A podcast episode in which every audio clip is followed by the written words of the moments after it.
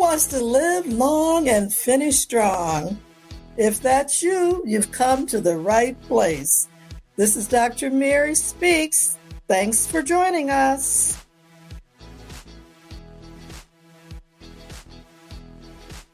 Well, greetings, and here we are again with Dr. Mary Speaks.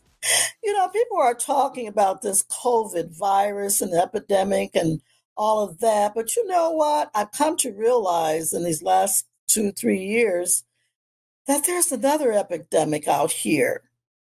It's a loneliness epidemic. And that's what I want to talk about here for a short time this day. Do you feel like everyone has someone except you? While others spend time with someone special, Maybe you feel lonely and left out. No boyfriend, no girlfriend. Maybe your spouse doesn't even pay attention to you. Or your loved ones live so far away that they're not near enough for you to hug and get a hug and a kiss. And you don't have many friends. Perhaps you lost a loved one to this awful, awful COVID virus or other manners of death. Yes, there's many ways that we can feel lonely. Many people struggle with loneliness because they live by themselves or they spend most of the day alone. And others are surrounded by people all day long and they still feel lonely. They can feel even lonely in a crowd. In both cases, loneliness caused by a lack of connection. And guess what, my friends? It comes through relationships. In Maslow's hierarchy of needs, it says this the need to be loved and to belong are high on the chart of needs. For several months now, the lyrics from this song, and it's an old song, it keeps traveling through my mind and there's a few lyrics that uh, from this song, Aretha Franklin sings it, but also the Beatles, they have their version. And I don't know after you listen to a few words of this song, I'm going to talk a little bit about loneliness from Eleanor Rigby's song.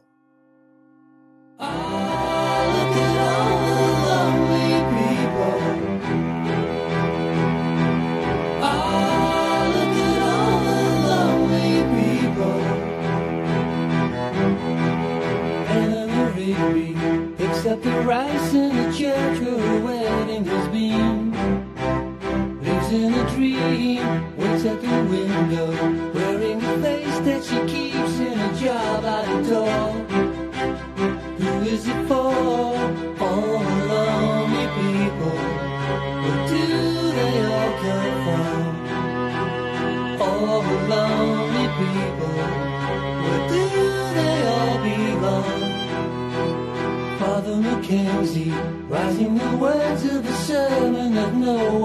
No one comes near, look at him working, donning his socks in the night when there's nobody there.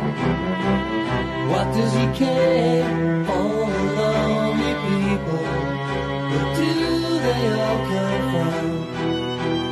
All the lonely people, where do they all belong?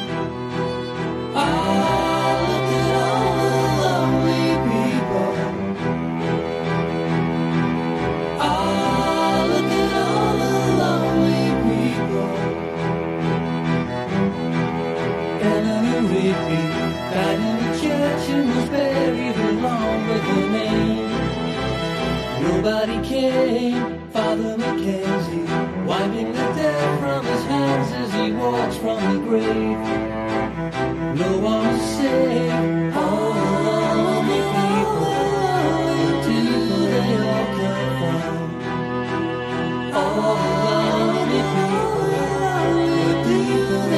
belong? I don't know what you might get out of these lyrics, but here's an interpretation that I like. Eleanor Rigby, in my opinion, is an elderly woman who never got married or lost her spouse. And I know many women, unfortunately, like that. Women who've never gotten married or they were married for many years and they lost their spouse. Now, Eleanor Rigby, she cleans up after the wedding in the church, which could only add to her loneliness. The song says she is living in a dream because she wants to find love and friendship to be happy.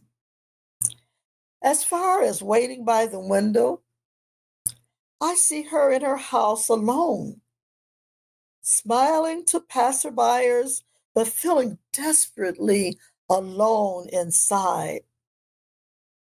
And then there's a line that says a face that she keeps in a jar by the door. Could this mean a facade? She smiles to hide her misery. And then the song says, Look at Father Mackenzie. He is a pastor who is also lonely. Guess why? because so many people have stopped coming to church when that virus hit. And he's reading the words from a sermon that no one will hear. No one comes near, the lyrics say. Yes, church attendance has dropped drastically. Church is one of the places that lonely people go uh, to get connected with God and with fellowship. The Bible clearly tells us, Hebrews 10 25, forsake not the assembly of yourselves with one another. It also tells us it's not good for man or woman to be alone. We need fellowship. We need to belong. And we long to belong in a group. On the other hand, perhaps you are attending church and still feel lonely. Why is this? Are you reaching out to those around you? Or instead waiting for someone to reach out to you? Here's another scripture to consider Proverbs 18 and 24. It says this if you want friends, you have to show yourself friendly. Perhaps you need to do some reaching out. Indeed, there is a loneliness epidemic. Researchers at the Harvard Graduate School of Ed- Education's Making Caring Common project, and they analyzed the data from an October 2020 online survey of 950 Americans.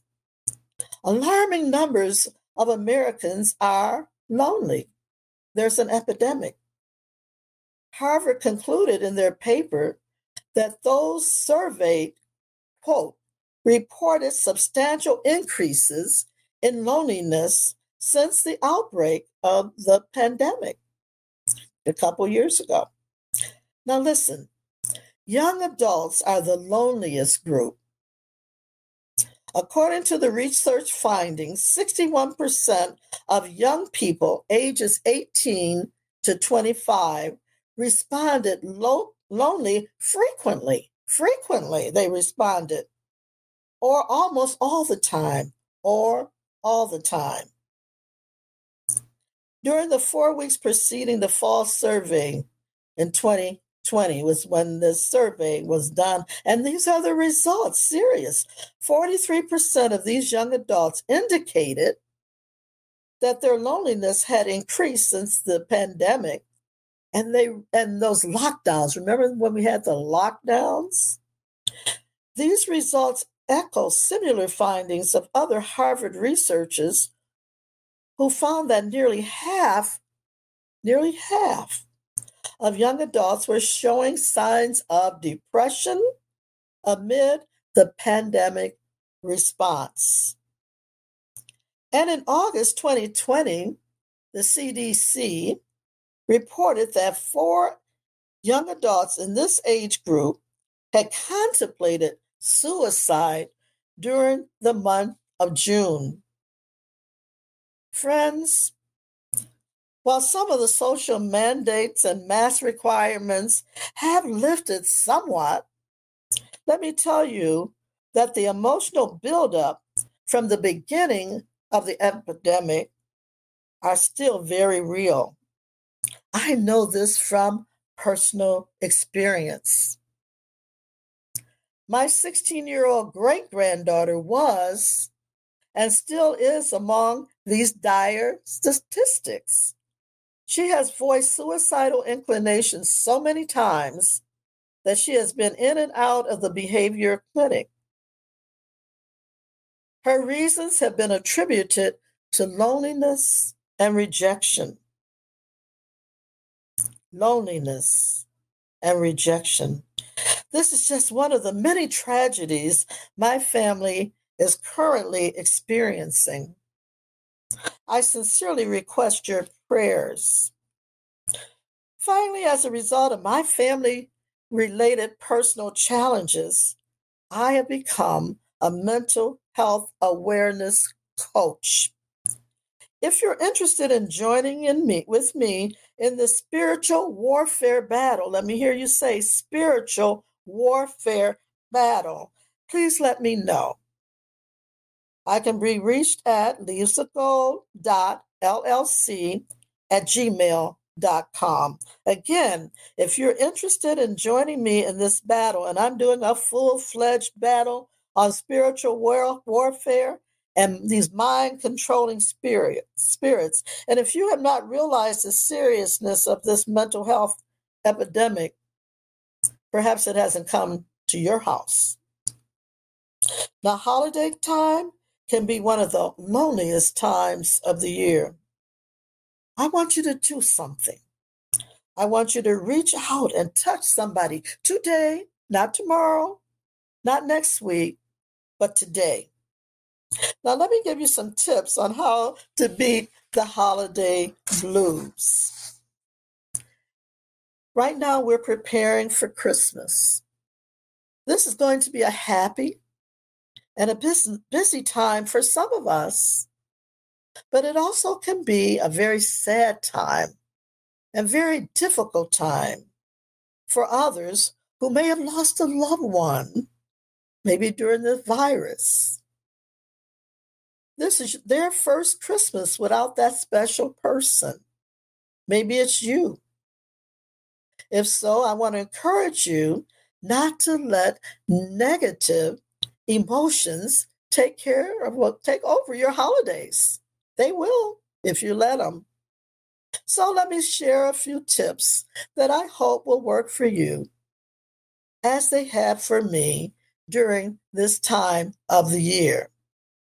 Tip number one expect the worst. What did you say? Dr. Mary, what did you say? I said this expect the worst. Now, isn't that a cheerful thought for a jolly time of the year? What I'm saying is to be prepared that your high expectations from some people close to you may not be fulfilled. You may get a gift you don't want, or you may not get a gift at all from that someone special in your life. Now, this may sound crazy, but I want you to envision yourself sitting under a Christmas tree with a big red bow on top of your head. I should have put one on top of my head when I'm presenting this message to you. Then I want you to consider yourself. Consider yourself as a gift to someone. Then go out and make someone else happy. This has always chased the blues away from me. So, what did I say? Expect the worst, but don't let it get you down. Number two, remember to see well. C S E E. See well. No, I'm not talking about having your vision checked. C S E E stands for S, sleep, getting enough rest. E, eating, eating healthy. And E, exercising, Be sure to work off those calories from those holidays, foods, and desserts. And that's what I I had to present this to myself more than once, Mary. C S E E. Sleep, eating, exercising. Number three, avoid toxic, aka negative people. Who is your support team? Are these people who add to your positive emotions? Or do they contribute to your holiday blues? Be selective. If you have to be around such people, perhaps they're family members, keep your visit as short and brief as possible. Number four, be grateful. I share this happy uh, tip uh, on my uh, former Thanksgiving podcast. Very helpful. But let me give it to you or anyone who may have missed it before. Number four, be grateful. Now, I want you to get a white sheet of paper and put a black dot in the middle of it. Now, ask yourself, what am I looking at when I see this sheet of paper?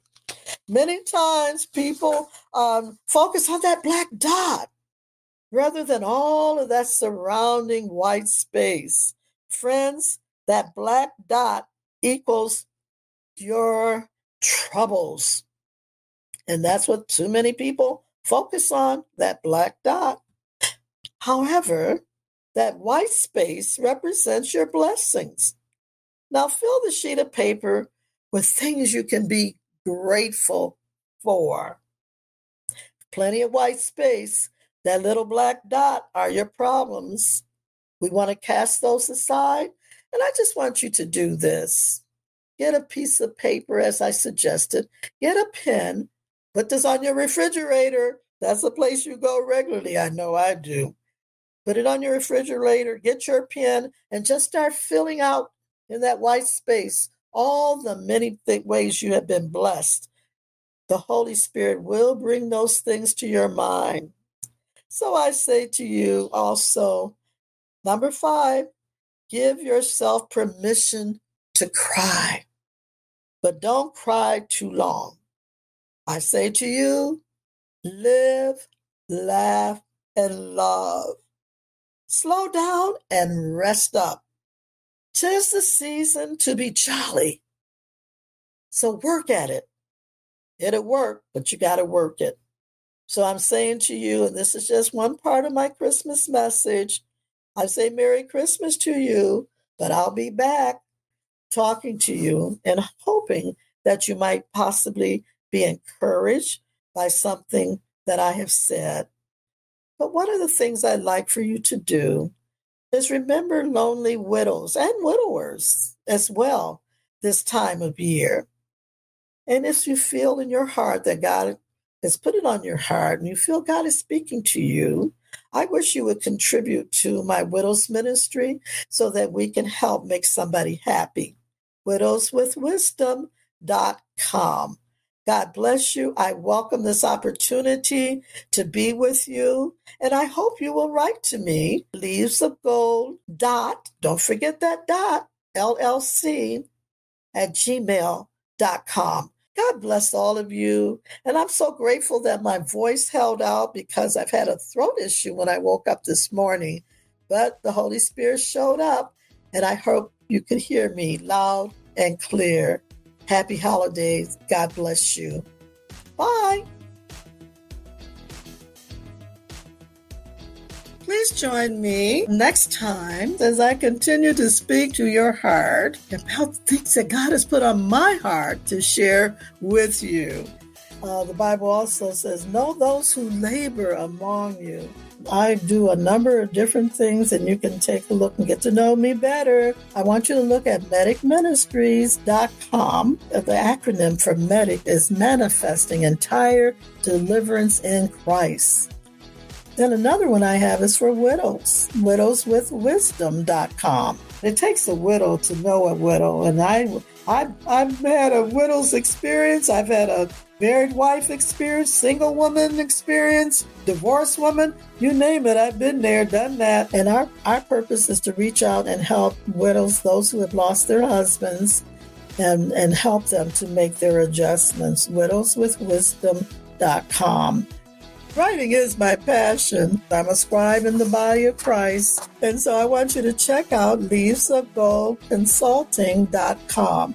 I am a book coach, um, an editor, a publisher, and an author. So you'll see all of that when you go to leavesofgoldconsulting.com. Check it out. And over all of these outreaches, my umbrella is legacy, leaving every generation a chronicle of you. So join me next time and listen to what Dr. Mary has to say as she speaks to your heart. God bless you and enjoy your day.